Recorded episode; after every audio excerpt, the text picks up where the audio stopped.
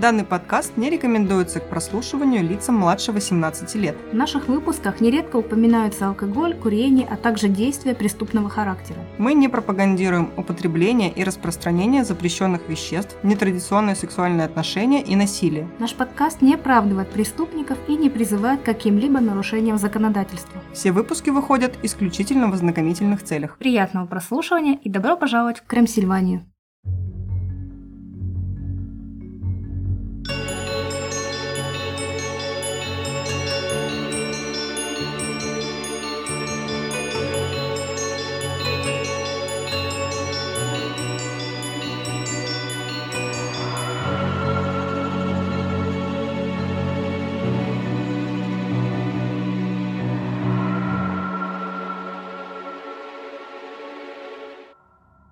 Привет, друзья! С вами Юля. И Оля. А это подкаст «Крымсильвания», где мы рассказываем истории настоящих и вымышленных преступлений, а легенды сплетаются с реальностью. На окраине маленькой деревушки, возле темного леса, стояла ветхая лачуга. Местные обходили ее стороной. Поговаривали, что там живут три ведьмы. Первая управляла временем и звуками. Вторая умела писать новые заклинания. А третья повелевала упыриным королевством – да-да, сегодня на наш шабаш в Крым-Сильванию мы пригласили Сашу, автора подкаста «Упыриное королевство». Приходите к ней в гости, слушайте интересные истории преступлений и городские легенды. А сегодня мы подготовили для вас истории про ведьм. А еще приходите в наши соцсети. Это группа ВКонтакте и канал в Телеграм. Там мы выкладываем анонсы, материалы к выпускам. И в Телеграме мы общаемся. ВКонтакте это так более формальная группа, где можно и послушать, и посмотреть, а в Телеграме мы можем поболтать. Все ссылки на наши соцсети и на подкаст Саши вы найдете в описании. А теперь переходим к нашим историям.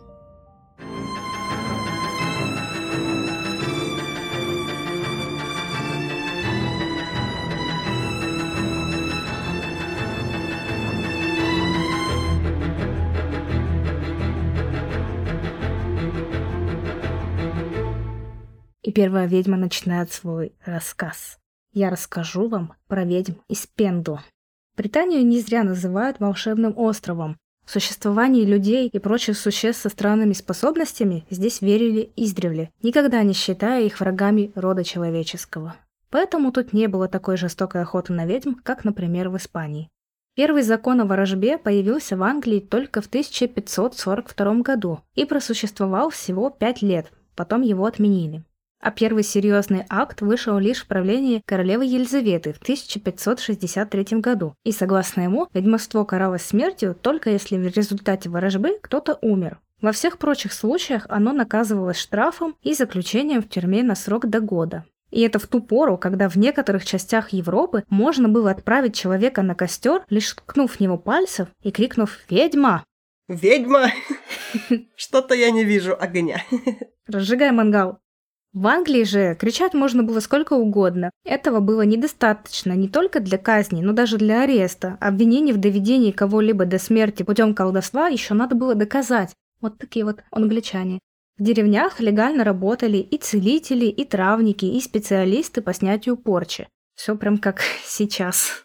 Все они широко использовали так называемую деревенскую магию, основанную на местных суевериях, и никто их за это не преследовал.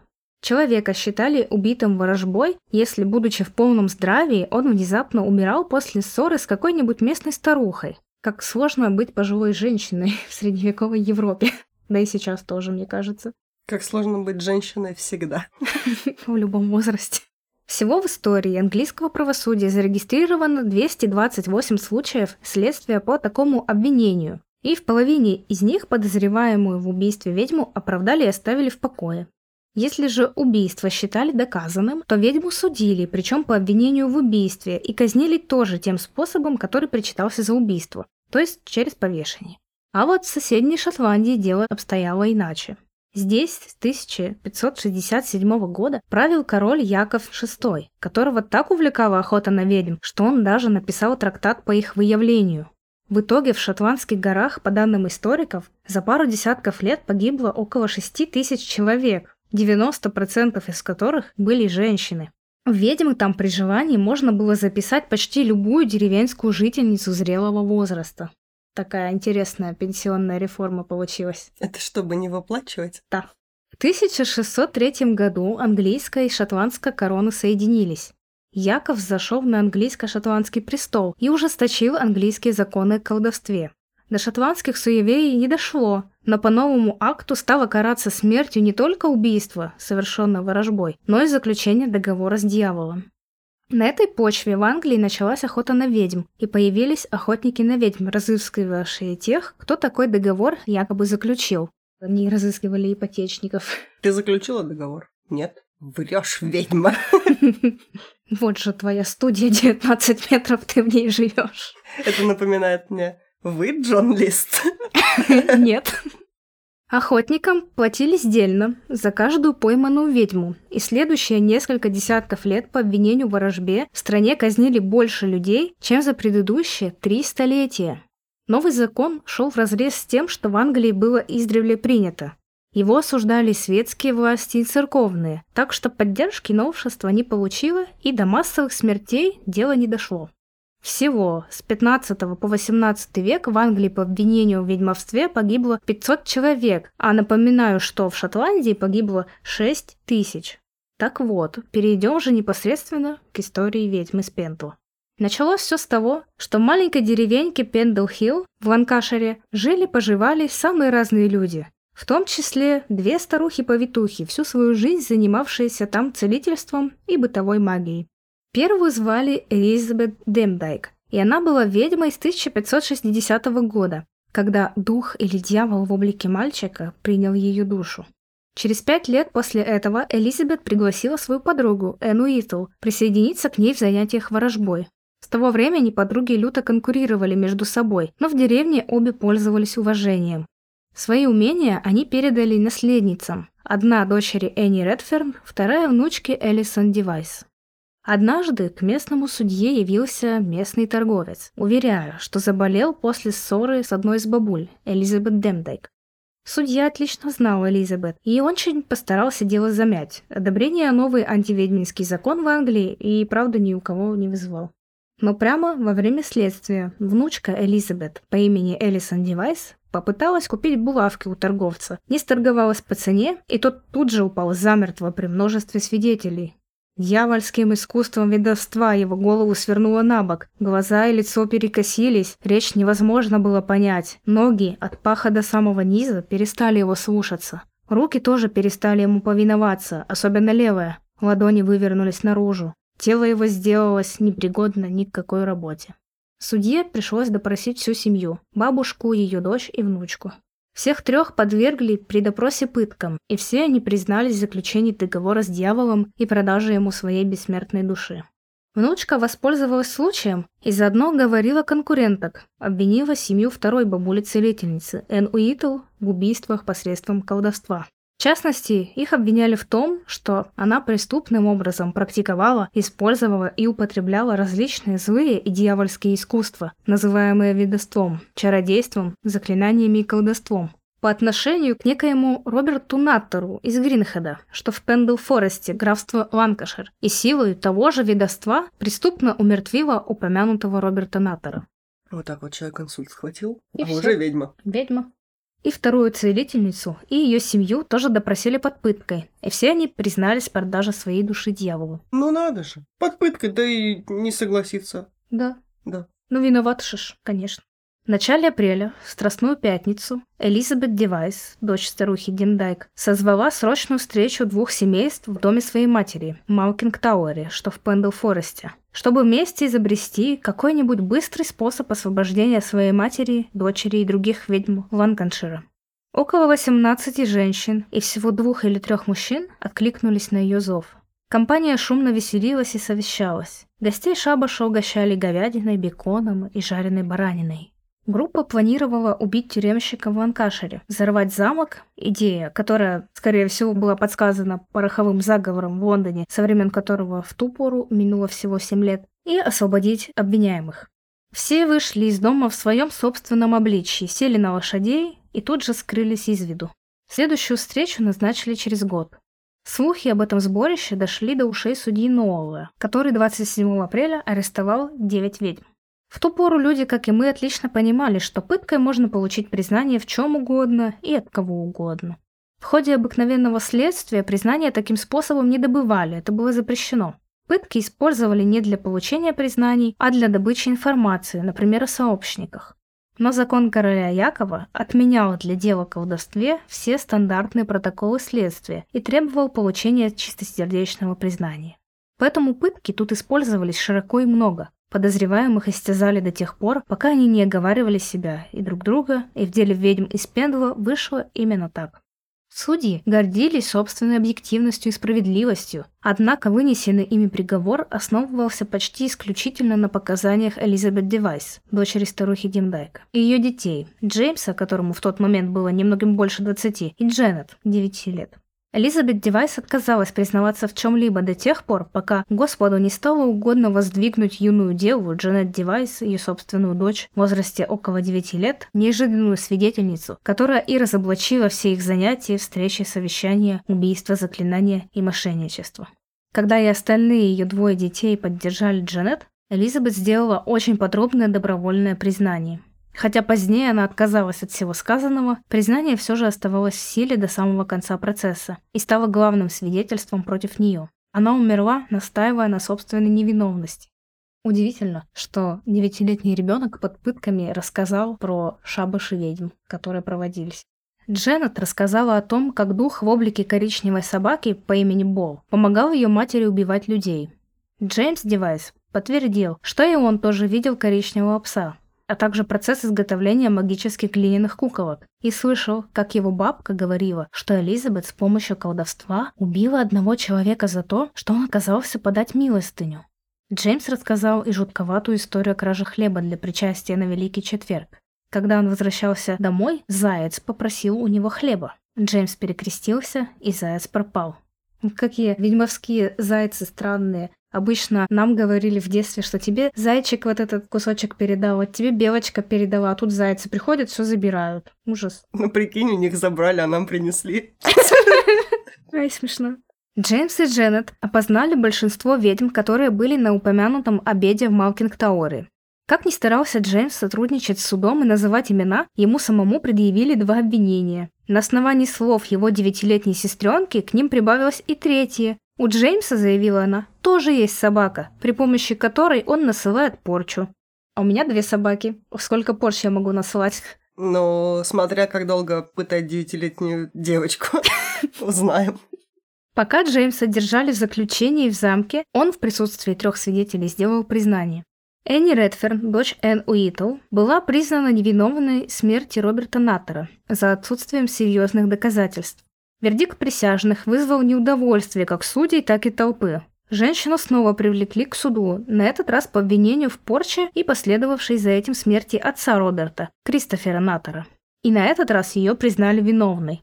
Доказательства в обоих случаях одинаковые. Слухи и сплетни 18-19-летней давности. Класс. Вот кто-то еще запоминает эти слухи, сплетни и хранит их 18 лет. Да, никто не запоминает их. Элис Наттер, мать покойного Роберта, была богатой женщиной и имела большое поместье. Она производила впечатление добродушной, независтливой и незлобивой женщины. На нее тоже указали, как на одну из присутствовавших на обеде Малкинг Тауэре. Доказали принадлежность миссис Наттер к ведьмам так. Джеймс Девайс сказал, что его бабка говорила, будто она ведьма. Также и Джанет Девайс повторила, что и мать рассказывала, будто бы Элис Наттер ведьма. А также Элизабет Девайс заявила, что она и Элис вместе извели колдовством одного человека. Для пущей уверенности в том, что Дженнет правильно опознала Элис Наттер, судья Бромли, с большим подозрением относившийся к показаниям этой маленькой девочки, приказал поставить перед ней несколько заключенных женщин, в том числе и совсем незнакомых. Дженнет, которая неоднократно видела миссис Наттер, игравшую заметную роль в жизни графства, и против которой она лишь несколькими минутами раньше давала показания в суде, выдержала испытание с успехом и, конечно, указала на нее, как на знакомую. Миссис Наттер умерла, отстаивая собственную невиновность. просто потрясающая история, как женщину, у которой убили, ну якобы убили ведьмы сына и мужа, как ее осудили саму за ведовство. А нечего было выходить замуж за того, кого могут убить ведьмы. А нечего было быть ведьмой на основании показаний девятилетней девочки, Которую пытали. которую пытали. Класс. Сходные доказательства были использованы и в случае других обвиняемых. Показания признавшихся ведьм принимались с большой охотой, ибо кто, кроме самих ведьм, может представить доказательства и одновременно свидетельства деяний других ведьм? Они же все вместе там, на шабаше. Все видели, все знают. История закончилась печально. Участников судили и признали виновными в убийствах посредством колдовства, приписав им все случившиеся в округе смерти за последние несколько лет. В 1612 году за убийство посредством ворожбы повесили сразу десятерых человек, доживших до казни. Среди них старуха Энн Уитл ее дочь Энни Редферн, Элизабет Девайс, ее сын Джеймс и 11-летняя дочь Элисон, и также миссис Элис Наттер. Еще двоих приговорили к году тюрьмы и четырем появлением позорного столба. Остальных, восемь человек, оправдали. Активное преследование ведьм продолжалось недолго. Король Яков умер, и ажиотаж постепенно стих. А в 1735 году обвинения в колдовстве перестали существовать. Вышел новый, так называемый Act, отрицавший существование колдовства и объявлявший мошенником всякого, кто заявит обратное. История же несчастных жертв из Пендуа получила большую известность и упоминается во многих книгах, в том числе в романе Терри Пратчета и Нила Геймана «Благие знамения». А в самом Пендлхилле с тех пор говорят нечисто. Итак, что меня есть сказать по твоей истории? Меня возмутило, ну, удивило, возмутило по-всякому. Три факта. Первое, что инсульт может привести к аресту абсолютно незнакомый человек у женщины. Никакого отношения к нему не имеющий. Конечно. Второе, почему у них было так все долго? То есть они собрались, чтобы освободить своих подружек, родственниц, всех вот этих вот женщин, и такие, ну что ж, обдумаем план, соберемся через год. Что это такое? Кто так планирует планы? Ну, видимо, им так понравилось планировать свои планы, что они такие, ну, через годик повторим, вдруг кого-нибудь еще из нас посадят, или мы не всех вызвали. Да, но действовать они когда собирались после той встречи, которая будет через год, или что? А как знать, как знать, ведь их схватили после этого обеда. В общем, планируйте как-то покороче свои планы, друзья, чтобы вас не схватили раньше. Ну и третье мы уже обсудили несколько раз по ходу твоего рассказа. Блин, пытки девятилетнего ребенка, ну что это вообще? Ну что это вообще? Даже не важно, какие она там показания дала, просто сам факт того, что эти очень плохие люди додумались, долбокряки, да, додумались просто пытать ребенка.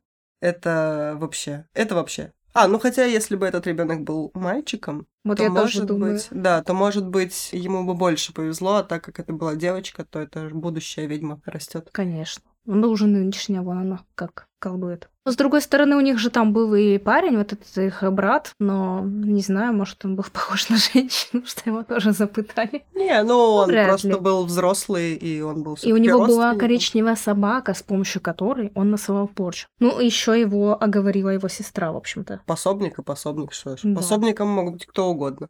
Мне кажется, что это такая же грустная история, как и все истории про то, как, блин, люди сжигали женщин за то, что они ведьмы. А от нашей грустной истории мы переходим к истории Саши, и сейчас узнаем, что же она нам расскажет. Я бы хотела пару слов сказать об этом, потому что наши с Юлей истории, они такие более классические и стародавние. А Саша написала нам, что она приготовила нам более современную историю. Мы ее еще не слушали. И вот сейчас прямо на записи вместе с вами мы эту историю услышим, и нам будет так же интересно, как и вам.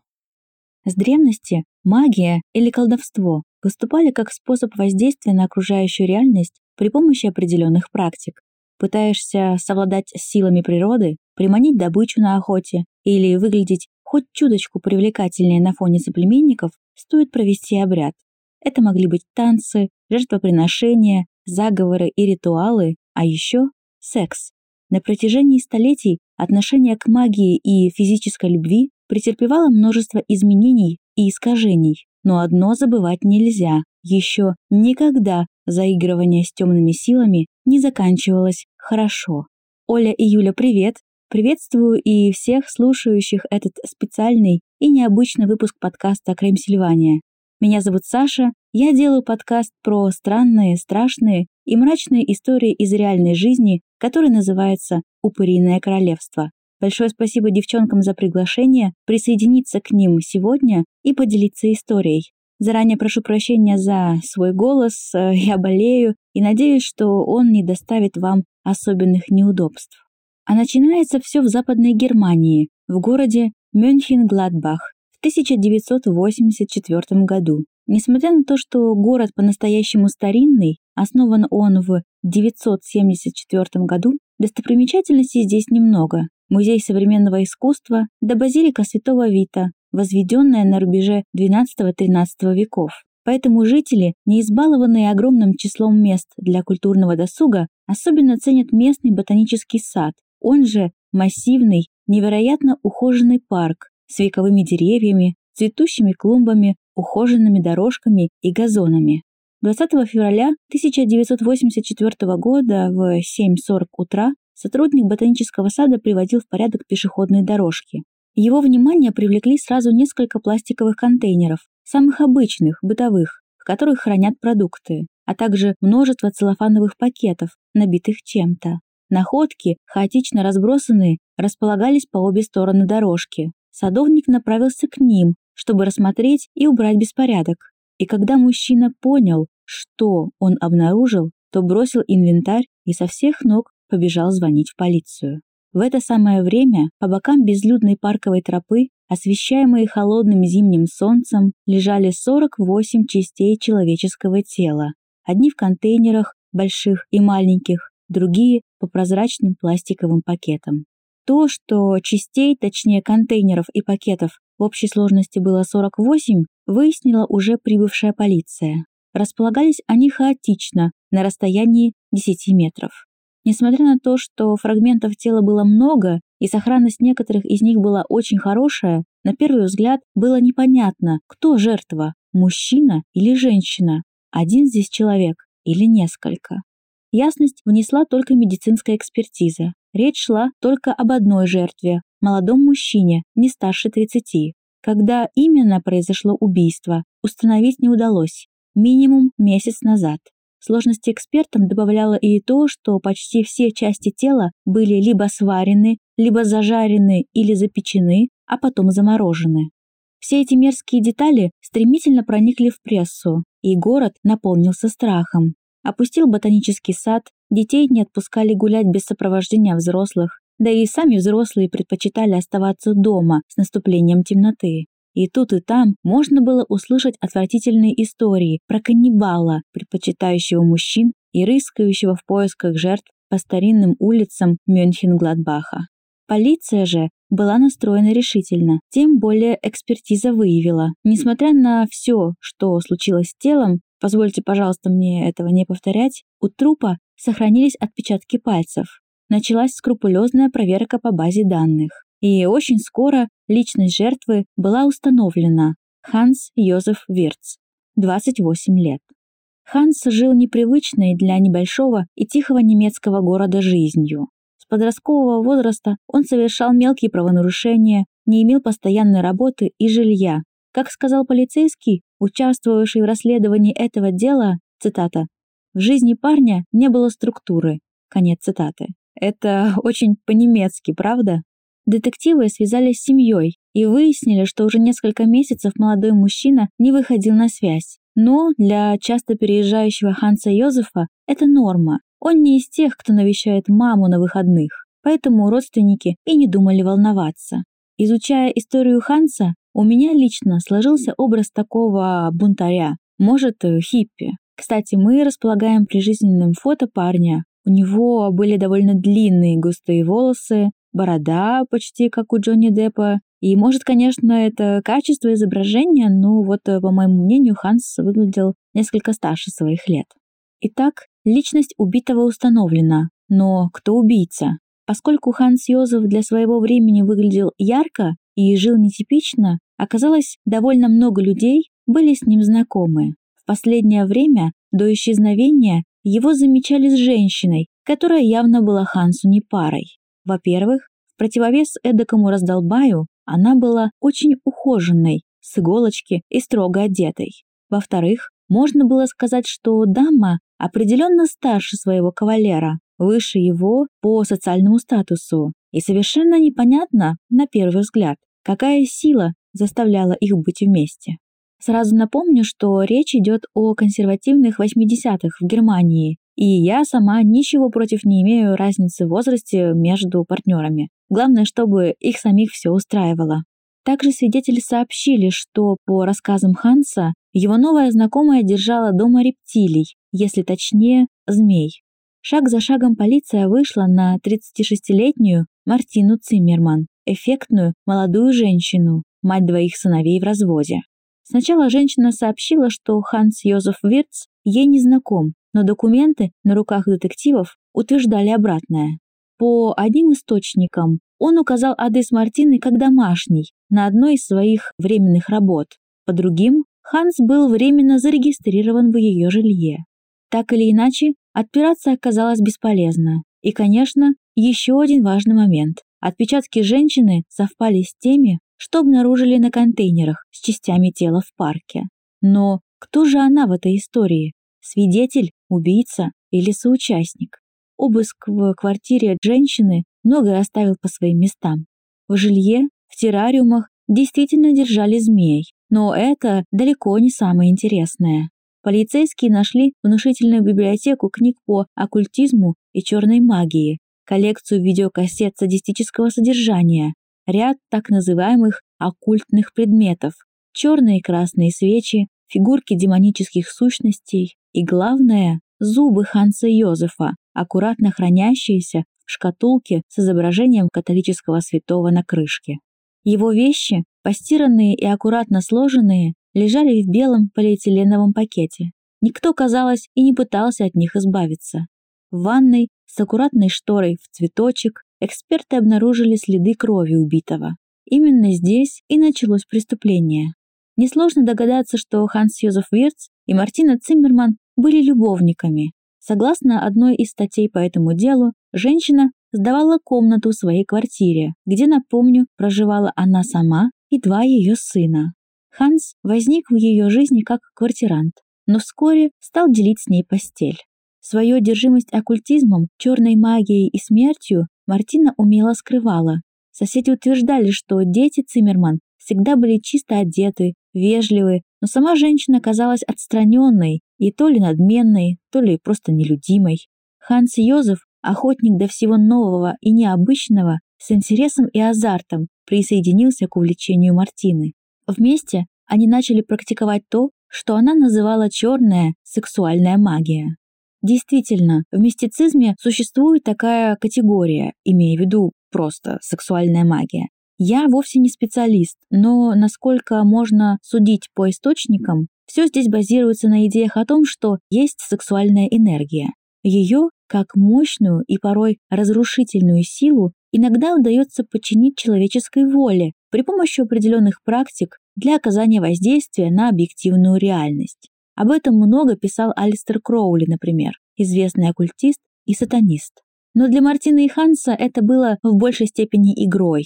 Игрой, замешанной на магическом антураже, ужасе и острых ощущениях. А дальше снова две версии событий. То ли мужчине надоели эти игры, и он решил поставить точку в отношениях, то ли сама Мартина подумала увековечить эту сумасшедшую любовь смертью. Не своей, разумеется.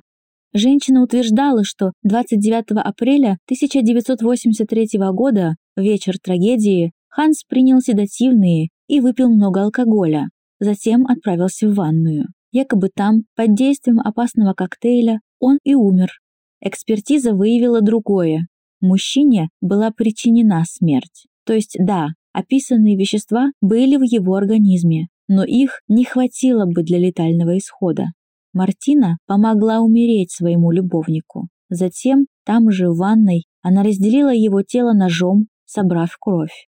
Часть плоти запекла в духовке, например, голову. Другую часть сварила, остальное заморозила. Употребляла ли она в пищу Ханса? Да.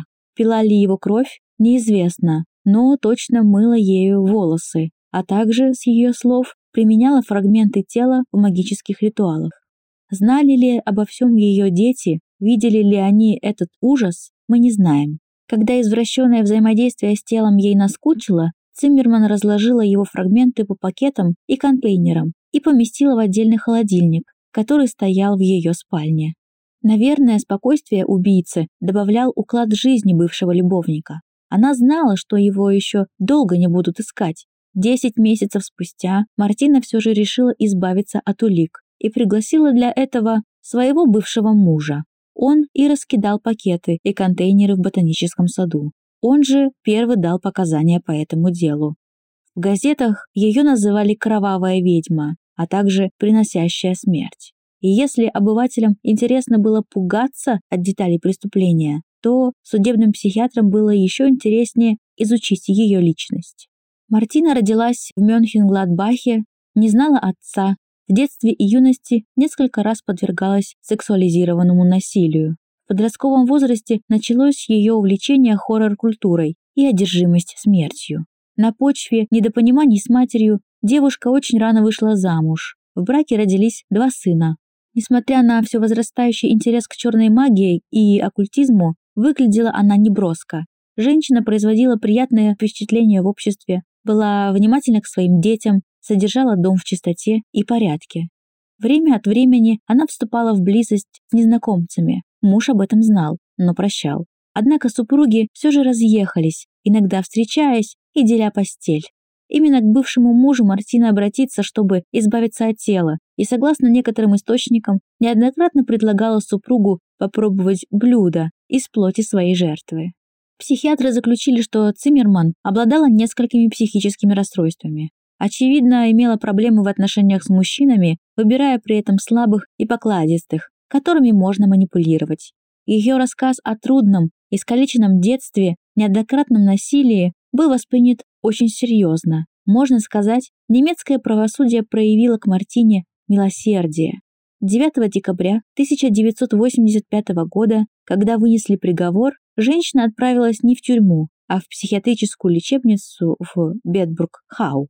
В этом учреждении у Циммерман все складывалось как нельзя хорошо. Она принимала предписанное лечение, зарекомендовала себя как спокойная и рассудительная, и вскоре руководство Бетбургхау допустило послабление в режиме для Мартины. Например, от нее вовсе убрали сопровождение. Циммерман свободно, в одиночку перемещалась по клинике и даже преспокойно гуляла по ее внешней территории. Почему это произошло, непонятно и сегодня. Будет ли удивлением для вас, если я скажу, что с одной из таких прогулок Мартина не вернулась. Она сбежала. Ее поиски не только в больнице, но и во всем регионе не принесли никакого результата. Но женщина все же найдется. Ее труп обнаружат в одном из каналов Амстердама. Обстоятельства ее смерти, ровно как и то, каким образом она, находясь в розыске, переместилась из Германии в Нидерланды, остается неизвестным. На этом и заканчивается история Мартины Циммерман, женщины, которая то ли не смогла ощутить границы в своих увлечениях, перейдя черту и толком ее не заметя, то ли слишком доверилась темным силам, став пешкой в их игре. А вы что думаете?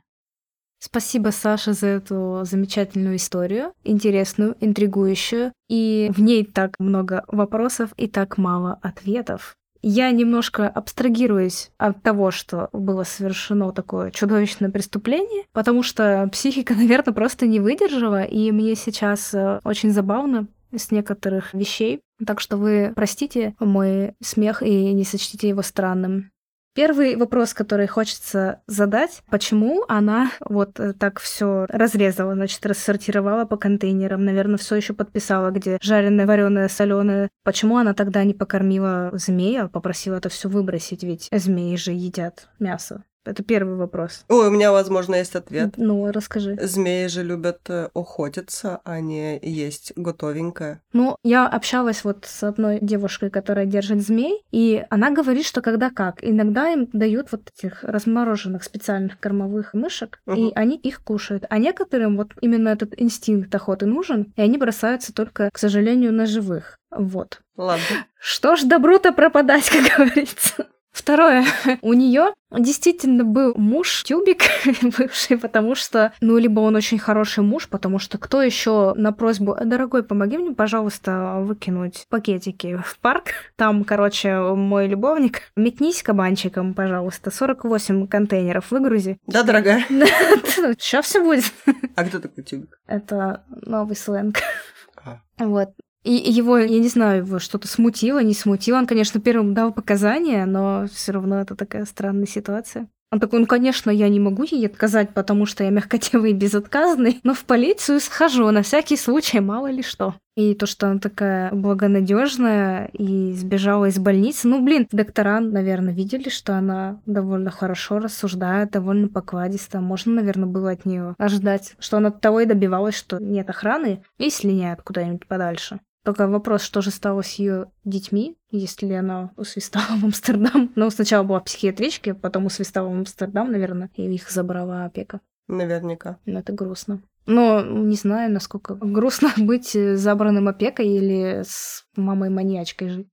Подождем следующего выпуска Саши, возможно, она пояснит нам эти вопросы. А я тоже хочу сказать спасибо тебе, Саша, за эту прекрасную историю, которая разбавила наши стародавние сказания чем-то современным. История мне понравилась, потому что она такая классическая пугалка для вот этих вот детей, которых уже ничем не проймешь, кроме настоящих маньяков, которые живут среди нас. И судя по описанию этой женщины, которая была такая вся с иголочки одета, вела себя прилично в обществе, у нее был какой-то статусный вид. То есть, по сути, любая женщина, которая выглядит хорошо и ведет себя адекватно, может оказаться стрёмной маньячкой, которая держит у себя в холодильнике 48 кусочков своего молодого любовника. Жесть. Открой холодильник, пойдем посмотрим. У меня есть муж, какой любовник? Не, ну она выглядит человеком довольно практичным. То есть у нее для начала было 48 контейнеров. А она все рассортировала. Все было четко. Она, небось, еще на ровные кусочки разрезала. Вопрос еще в том, зачем она голову запекла. Какая там ценность была. Ну, может, это какие-то ведьмовские штуки. Она же мыла голову его кровью. Видимо, это что-то должно было дать. Слипшиеся волосы. Из тебя вышла бы плохая ведьма.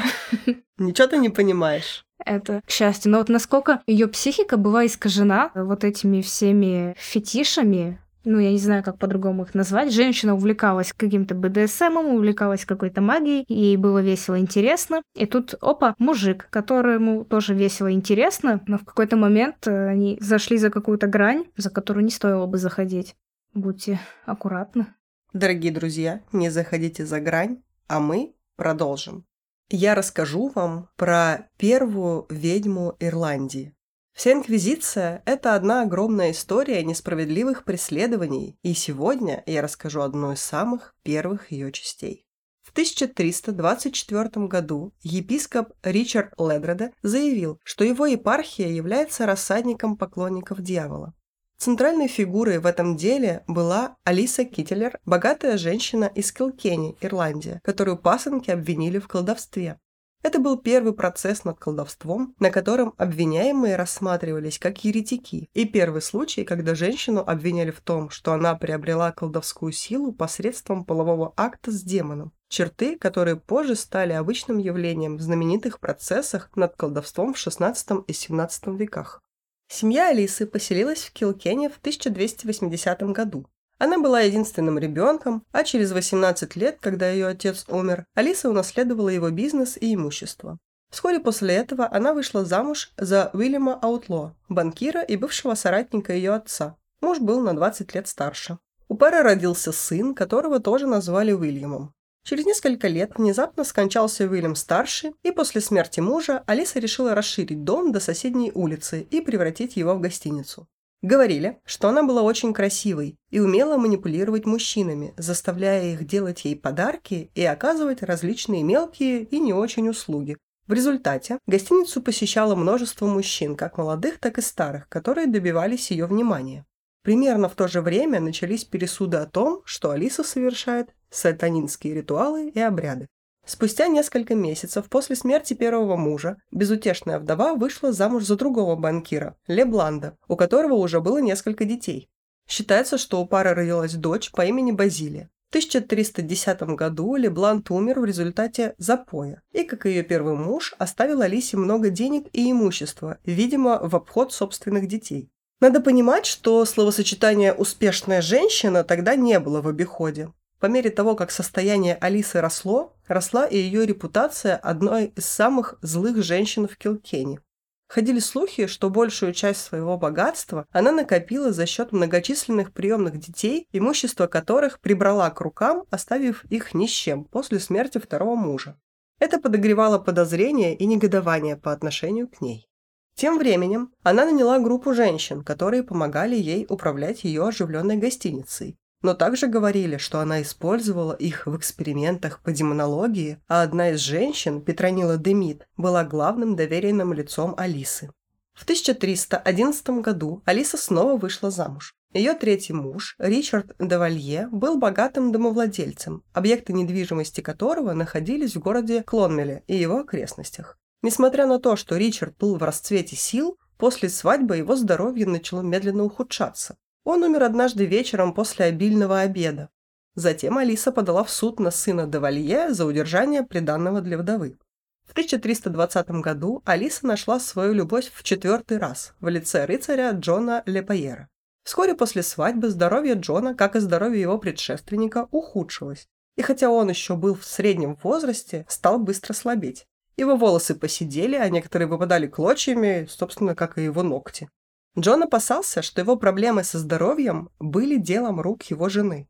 Дети обыскали дом отца Алисы, где были обнаружены многочисленные волшебные напитки и порошки, которые, по их мнению, использовались ей при занятиях черной магией. В связи с этим Джон Липайер и его дети обвинили Алису Киттелер в том, что своим колдовством она умертвила трех предыдущих мужей и похитила здоровье у четвертого. Джон обратился за помощью к монахам аббатства святого Франциска, а они, в свою очередь, связались с епископом Ричардом де Ледреда. Епископ неоднократно пытался арестовать Алису и ее соратников, но ему препятствовали. Утверждается, что бывший зять Алисы, Роджер Аутло, который был канцлером в Ирландии, использовал свое влияние, чтобы предотвратить ее арест. Сам же Ледреда был маньяком церковного права и строгого его соблюдения. Ледреда полностью поддерживал мнение, что колдовство является ересью, и приступил к искоренению этого зла со всем рвением. Когда он получил официальную жалобу на колдовство от мужа и детей Алисы Киттелер, то ухватился за возможность раскрыть это дело. Он нацелился не только на Алису, но и на ее первенца, Уильяма Аутло, и на всех, кто находился в ее ближайшем окружении. Она включала также и женщин, которых Алиса наняла для работы в гостинице, и которые, по мнению епископа, составляли ее ведьмовской клан. Делаю кавычки. Главной среди них была уже упомянутая ранее Петронила Демид, ее самая верная служанка. В то время в Ирландии колдовство еще рассматривалось как не очень серьезное правонарушение, но когда за дело взялся Ледреде, он решил применить всю силу церковного закона. Против Алисы Киттелер и ее соратников было выдвинуто семь обвинений что они отрицали Христа и Церковь, что они резали животных и разбрасывали куски на перекрестках дорог в качестве подношения демонам в обмен на его помощь, что они украли ключи от церкви и проводили там собрания по ночам, что в череп убитого разбойника помещали кишки и внутренние органы петухов, червей, ногти, срезанные с трупов, волосы с ягодиц и одежду мальчиков, умерших до крещения. Это фантазия. Воу. что из этого отвара делали зелья, побуждающие людей любить, ненавидеть, убивать и причинять страдания христианам. Что у самой Алисы был некий демон в качестве инкуба, которому она позволяла себя познавать плотски, и что он являлся ей либо котом, либо лохматым черным псом, либо чернокожим человеком-эфиопом. И последнее, что Алиса использовала колдовство, чтобы убить некоторых своих мужей, свести с ума других и, конечно, отравить четвертого, в результате чего мужья отдали все свое имущество ей и ее сыну Уильяму Аутло, тем самым доведя до нищеты ее приемных детей. Ледреда был намерен отлучить ведьму и ее приспешников от церкви. Не дожидаясь суда и следствия, Алиса быстренько собралась и, используя свои связи и деньги, уехала в Дублин. Тем временем ее сына Уильяма обвинили в ересе и в укрывательстве и защите еретиков. Но у Уильяма Аутло был влиятельный друг в Килкене, синешаль Арнольд Лепайер. В некоторых источниках говорится, что он был братом Джона, четвертого мужа Алисы, но что в таком случае подтолкнуло его к поддержке Алисы и ее сына, а не собственного брата, непонятно. Поэтому предположим, что это были просто однофамильцы. Просто у его брата не было бюста пятого размера. Возможно. А у сына? А у сына был. Как бы там ни было, бюст или нет, Синишаль имел достаточно власти, чтобы схватить епископа Ледреда. Его арестовали и заключили в тюрьму на 17 дней, пока не прошла дата, назначенная Уильяму для явки в епископский суд. Это был опасный шаг, поскольку церковь запрещала насильственные действия против священнослужителей. Более того, это действие рассматривалось настолько серьезно, что только сам папа мог оправдать такое нападение. Ледреде не собирался сопротивляться аресту, но, будучи очень проницательным, он попросил показать печать на ордере окружающим его людям, когда за ним пришли, и спросил, узнали ли они печать Арнольда Лепайера. Получив подтверждение, он положил ордер себе в карман, сказав, что сохранит его. И впоследствии он продемонстрировал этот ордер в суде как доказательство участия Арнольда Лепайера в преступлении. Продуман. Пока Ледреда находился в тюрьме, Синишаль послал своих людей во все ближайшие деревни и города, чтобы узнать, не хочет ли кто-нибудь подать жалобу на епископа или его семью. Уильям Аутло, надеясь найти против него улики, отправился в архивы канцелярии Килкени и нашел там старое обвинение против епископа, которое было отменено. Уильям снова переписал его, затем потоптал письмо ножками, чтобы состарить его, прежде чем предоставить Синишалю, который затем попытался заставить епископа ответить на перечисленные в нем обвинения в светском суде. Ладреда отказался оправдываться, заявив, что он будет отвечать по мирским вопросам только перед королем Англии. И более того, он не обязан отвечать на обвинения перед людьми, которых он сам собирается отлучить от церкви. А что, так можно было?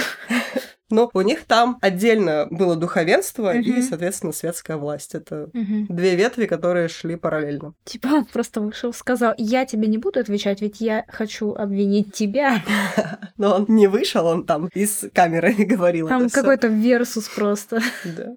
Когда в конце концов Арнольд Лепаэр освободил Ледреда, тот не стал уходить, заявив Епископу, заключенному в тюрьму за веру во Христа, не следует выходить из этой тюрьмы, как будто он вор или убийца. И он послал за своей одеждой и в конце концов покинул тюрьму в полном облачении в сопровождении процессии духовенства и мирян. Вот так, вызвал свою свиту. После освобождения из тюрьмы Ледреде снова призвал Уильяма Аутло и его мать предстать перед ним, Наконец, епископу удалось провести судебный процесс над леди Кителер, хотя самой Алисы на нем не было, поскольку она все еще пряталась в Дублине. Присутствующие... В Ереване. В Ереване, да. Присутствовавшие судьи, как светские, так и религиозные, признали ее виновной в колдовстве, магии и ереси и принесении жертв демонам. Алиса и ее шабаш ведьм были официально отлучены от церкви и должны были быть переданы властям для дальнейшего наказания. Алису и ее последователей приговорили к порке на улицах, а саму главную ведьму должны были сжечь на костре. Алисе удалось избежать поимки и уехать из Дублина с помощью Роджера Аутло, и больше о ней никто не слышал. Предполагается, что они избежали в Англию или Фландрию. Их менее богатые соратники были заключены в тюрьму в Килкении, и епископ лично допрашивал их, используя инквизиционные процедуры, разрешенные папским указом. Под таким напором они, конечно, признались, да и кто бы не признался. Вы бы признались? Наверняка да. Тем временем к Уильяму Аутло в Килкене прибыла делегация из Дублина. Уильям сознался во всем, наверняка предвкушая разнообразие пыток, которое ждало бы его отрицая он что-либо, преклонил колени перед епископом и был заключен в тюрьму в замке Килкени. Ему повезло, у него все еще оставались влиятельные друзья, которые вынудили Ледреда заменить приговор епитимьей и освободить его. Уильяму полагалось слушать три мессы каждый день в течение года, раздавать еду бедным и взять на себя обязательство покрыть свинцом крышу собора святого Каниса. Когда Ледреда увидел, что Уильям уклоняется от своего наказания, то снова заключил того в тюрьму. Уильяма освободили только после того, как он поклялся совершить путешествие в Святую Землю. И вот тут мы переходим к тому самому моменту, где Инквизиция, наконец, поймала ведьму. За неимением возможности отыскать и наказать Алису церковнослужители обвинили во всех прегрешениях ее служанку, Петронилу Демид, которая стала козлом отпущения в этой истории. Петронила умерла 3 ноября 1324 года. И вот что было написано об этом разбирательстве. Я зачитаю вам выдержки в осовремененном варианте. В тот же день была сожжена одна из способниц Алисы Кителер Петронила Демид, еретичка, которая после того, как была высечена епископом шесть раз за свое колдовство, находясь под стражей, публично исповедалась перед всем духовенством и о людях, которые по настоянию Алисы полностью отвергли веру в Христа и отреклись от церкви, и что по наущению Алисы она принесла жертву дьяволу в трех местах, в каждом из которых она принесла в жертву трех петухов на кресте, проливая их кровь и разрывая их на куски. И из кишок их с пауками, черными червями и скорпионами, с неким растением-тысячелистником и другими растениями, и вместе с мозгом умершего без крещения ребенка, она в черепе некоего обезглавленного вора по указанию упомянутой Алисы изготовила множество кондитерских изделий, мазей и порошков для поражения тел верующих, для вызывания любви и ненависти, а также для того, чтобы лица некоторых женщин при использовании определенных заклинаний казались некоторым людям красивее. Она также призналась, что много раз по настоянию упомянутой Алисы, а иногда и в ее присутствии советовалась с чертями и получала ответы, и что она согласилась с Алисой, что Алиса должна быть посредником между ней и упомянутым дьяволом, Алисы другом. Она также публично призналась, что собственными глазами была свидетельницей того, как упомянутый демон в виде трех эфиопов, несущих в руках три железных прута, явились ее упомянутой госпоже средь бела дня, и пока она, Петронила, смотрела, сей демон узнал ее, Алису, Плотски, и после такого постыдного поступка он собственноручно вытер место совершения преступления бельем с ее постели. Публично признавшись в своих гнусных преступлениях, она была с должной торжественностью сожжена в присутствии бесконечного множества людей. И несмотря на то, что изначально первой ирландской ведьмой была названа Алиса Киттелер, именно Петронила Демид, ее бедная служанка, страдала на допросах от рук инквизиторов. Ее секли до тех пор, пока она не созналась во всем, что от нее хотели услышать, и в конце концов заживо сожгли на костре перед толпой жаждущей крови ведьмы. Спасибо за историю, она классная, ну, как история, не как убийство, конечно. Мы каждый раз, по-моему, это повторяем, но тем не менее, да, действительно, история классная, и, конечно, в ней возмущают ряд моментов. Во-первых, этот епископ, он явно был какой-то озабоченный фетишист, ведь судя по тому, что в обвинениях огласили на суде, это же он сидел, придумывал там в своей коморочке, сидел, значит, и представлял этих трех эфиопов. Я не знаю, тип странный, с богатой фантазией, и явно ему в жизни чего-то не хватало. Очевидно, красивой женщины.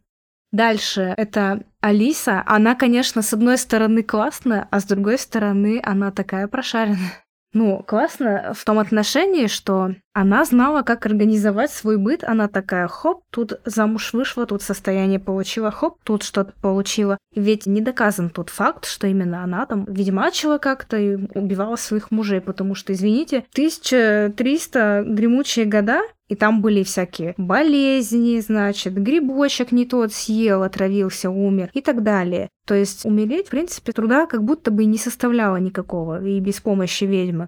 То есть она обеспечила себе жизнь. И она просто не давала покоя населению города тем, что она была красивая, умная и богатая. И больше всех э, свербила, видимо, у епископа. Это как э, у меня была одна знакомая, с которой мы хорошо довольно общались. Она тоже очень красивая, и она такая обаятельная довольно, и умело манипулирует мужчинами. И она, когда поступила в универ, она выбесила всех женщин в универе, которые с ней хоть как-то контактировали. Просто это, знаете, писалось, обсуждалось в пабликах каких-то, ну, университетских. Что ни день, то какая-нибудь новость про нее, то комментарии там гневные писали, то еще что. Вот так она просто, ну, делала какие-то успехи, хорошо выглядела и умела себя подать. И вот имела с этим некоторые проблемы с другими женщинами. А вот жила бы в 1380 году, и не было бы проблем. Да, ее бы сожгли. Нет ведьмы, нет проблем. Да. И как-то не очень хорошая эта Алиса в отношении того, что она такая свинтила, себя спасла, понятно, ну, любой в такой ситуации поедет в Ереван и спасет себя в первую очередь. А сын тоже взрослый, видимо, был. Он мог о себе позаботиться как-то. Да, но я вот не очень поняла эту Алису, потому что обвиняли ведь не только ее, ее Да. сына обвиняли тоже. Но она же просто не могла уехать сама по себе, то есть ей помогли. Ей Мгм. помог, получается, родственник ее первого мужа. Да, Собственно, этот родственник мужа, от которого у нее и был этот старший сын. Так Мгм. чё ж этот родственник-то своему, как бы, племяннику или кто он там ему был, тоже не помог? Почему Алису он вывез, а ее сына нет? И почему она не подумала про своего сына? Ну окей, там, типа, на служанку-то, наверное, наплевать было, потому Ну, что да. служанка и служанка. Ну, Окей. отдувается за нее, отдувается. Даже она там будь сто раз приближенная. Ну Ну, да. если ты продуманка. Вот, но про сына что-то я вообще не поняла, почему Ну. она его бросила. Ну и родственник этот, видимо, больше в Алисе был заинтересован, чем и ее сыне. Либо он мог ей тоже наобещать, что он его вывезет. И не вывез. Может быть, может быть. Мне еще интересно, сколько еще таких успешных Алис было в те времена, и которые лишились всего, потому что они были просто женщинами. Мне даже страшно подумать об этом, сколько их было на самом деле. Вот такие у нас получились истории в подарок на Хэллоуин. Мне нравится, что они все разные, у них у всех разный какой-то вайб, скажем так. Вот у твоей Алисы прям фильм «Фокус-покус» такой. У истории Саши был какой-то такой готический хоррор вайп из 90-х, 80-х. У моей истории какое-то время ведьм, может быть. И там главный Николас Кейдж машет рукой. Пишите нам, если вы знаете еще какие-нибудь классные истории про ведьм. Может быть, мы сделаем еще один про них выпуск. На этом мы с вами прощаемся. С вами были Оля и Юля из подкаста Крем Сильвания. И Саша из подкаста «Упыриное королевство». Выходите, ведьмы! За свое служение дьяволу вы приговариваетесь к смерти!